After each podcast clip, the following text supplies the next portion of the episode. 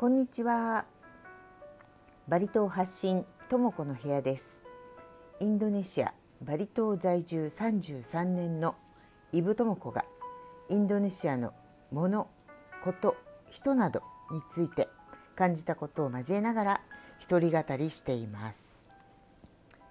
今日はよもう夜になってしまいました、えー、火曜日12月12日。火曜日ですね。これちょっとあれイヤホン外していいかな？なんか全然わからない。イヤホンしててもしなくても同じような気がするので外してしまいました。BGM も多分入ってないよね。大丈夫だよね。はい。えーとですね。今日はね朝火曜日で太鼓の練習の日なんですよ。で太鼓の練習っていうのは10時半にあるので、まあ、普段でしたら朝7時とか8時ぐらいに起きて家をうーん9時45分ぐらいかなに出発するんですけど今日ちょっと前の日にちょっと寝たの遅かったんで自然に目覚めたら9時9時近かったんですね。あもう支度に1時間かけられないぐらいだなと思って。まあでもうんちょっと行くか。行く行かないって連絡もしてないしやっぱりあの行くかみたいな感じで。朝起きてすぐにそそくさと顔を洗い支度を始めてあと5分ぐらいで出ようかなと思ったらあのドアをね表の玄関のドアを開けたら前のうちがマンゴーの木があのたわわにマンゴーがなってるっていうかもうとにかくすごい枝が広がっちゃってすごいことになってるんですけどその木をねおじさんを呼んでその木を切ってたんですよ。でなおかつねあもううちの方までこううちとだから前の家の道路いっぱいにまあその木が茂ってたわけなんだけれどもあの前のうちの、えっと、庭の方からどんどんこうマンゴーの木がせり出してきてで電線とかもすごい引っかかっててそのうちマンゴーの木がの重みでね電線切れちゃったりしたら大変なことになるねって言ってたからまあマンゴーの木をね切ってくれるのはいいんだけど木こうおじおじいさんが上に登って切る。落としたまんま。だから道路がもうほとんど幅どのくらいの道路かな？1.51.54メートルぐらいの道路をほとんどもうマンゴーのあの木の木と葉っぱともう全部一緒くたになって車は通れなくなってんですよね。あらこれじゃちょっと出かけられないじゃないのって言ったらあのいやあのおじさんに言ってその道路中に広がっちゃってるのを片付けてもらえば10分か15分ぐらいで治ると思うよって言われたんだけれども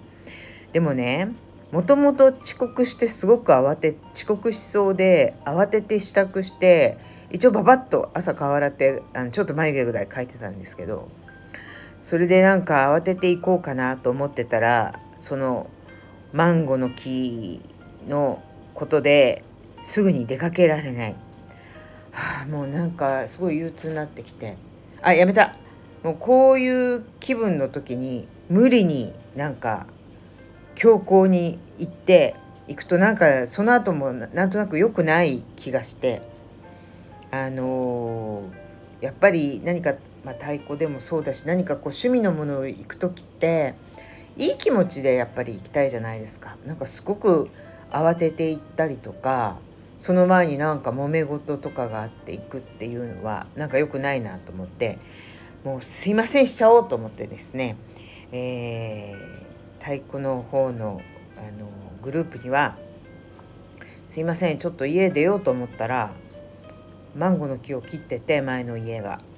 で道が塞がれてるんで車出すことができないので今日はすいませんお休みしますって連絡を入れてですね、え、今日は午前中普段だったら出かけてるんですけど家におりましたでやっとなんかねそういう自分の心の持ちようみたいなのを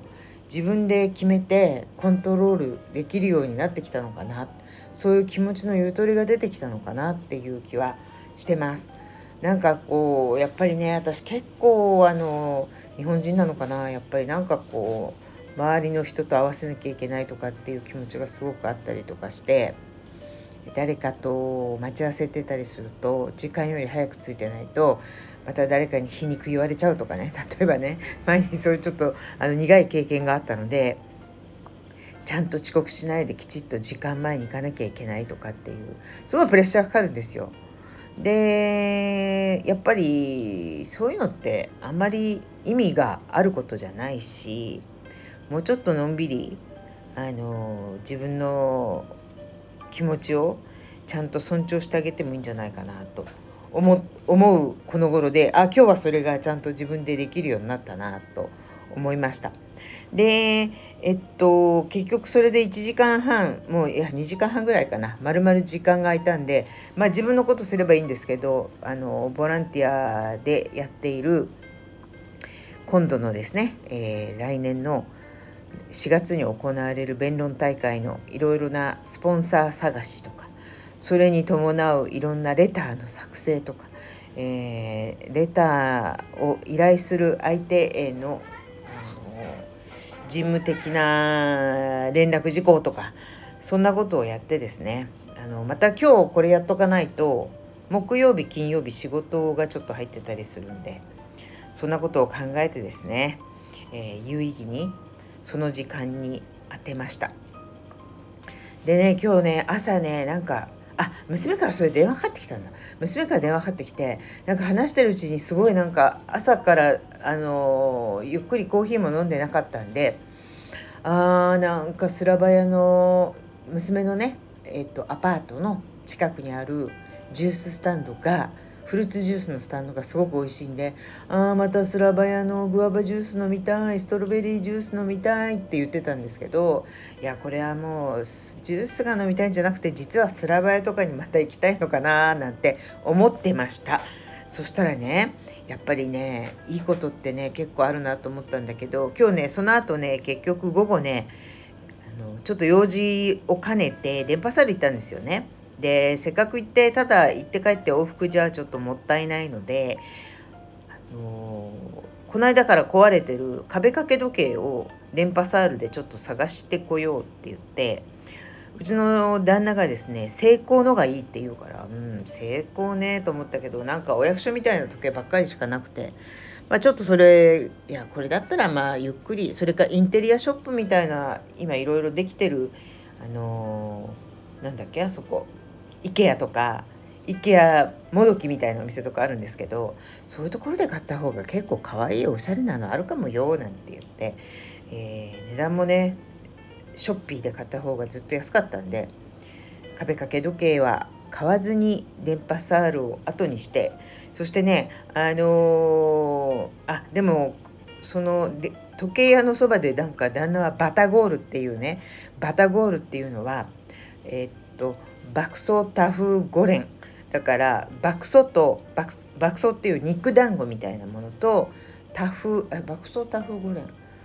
そうやね。えばばシューマイが入ってるの？ままあいいや。爆走とタフ豆腐ですね。豆腐とをあ揚げてそこにピーナッツを揚げてねこうちょっとちっちゃく細かく切って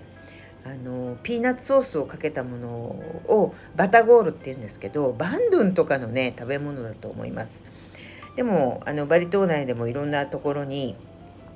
お店とかあのかき入り間ができていてババタゴール食べるっていうんですよで君も食べるって言われたけどちょっとこのあのバカ熱い電波サールでゴミゴミしててなんか私は一口だけもらえますって言って1個は食べなかったんですよね。でじゃあその後このコンプレックス 得意とあのこの間の金曜日も言ったコンプレックスクルタビジャヤでじゃああのカフェがあるからそこでコーヒー飲んでくって言ってくれたんだけどうーんなんかあんまり雰囲気これといったものがなくて。かといってあの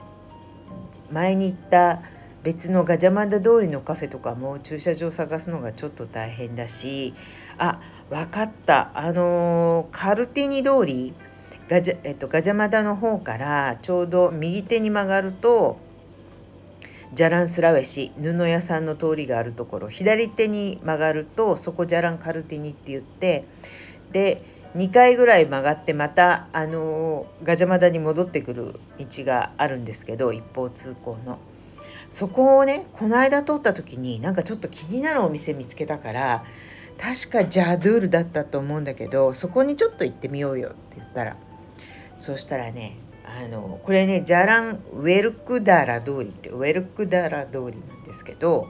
えっとねだからカルティに行って1回右に曲がってそのまままっすぐ行くとパサールブルーに出ちゃうんだけどその一つ手前の四つ角をまた右に曲がる。だからさっきの通りに出るような感じですよねまっすぐ行って右曲がってまた右戻るからこの字型になって戻る感じになるんですけどそのベーヌイのえーと、ガジャマダのベーヌイのところに出る通りの手前の方がジャランウェルクダラ通りっていうんですけどそこにありましたジャドゥールってお店が。であのなんだか分かんないけど入ってみよう入ってみようって言ってコーヒーショップなのかなって思ったんですけどジュース専門店でした。でしかもねすごい安いの。普通のジュースはねフルーツジュースでトロピカルフルーツメインで1万2000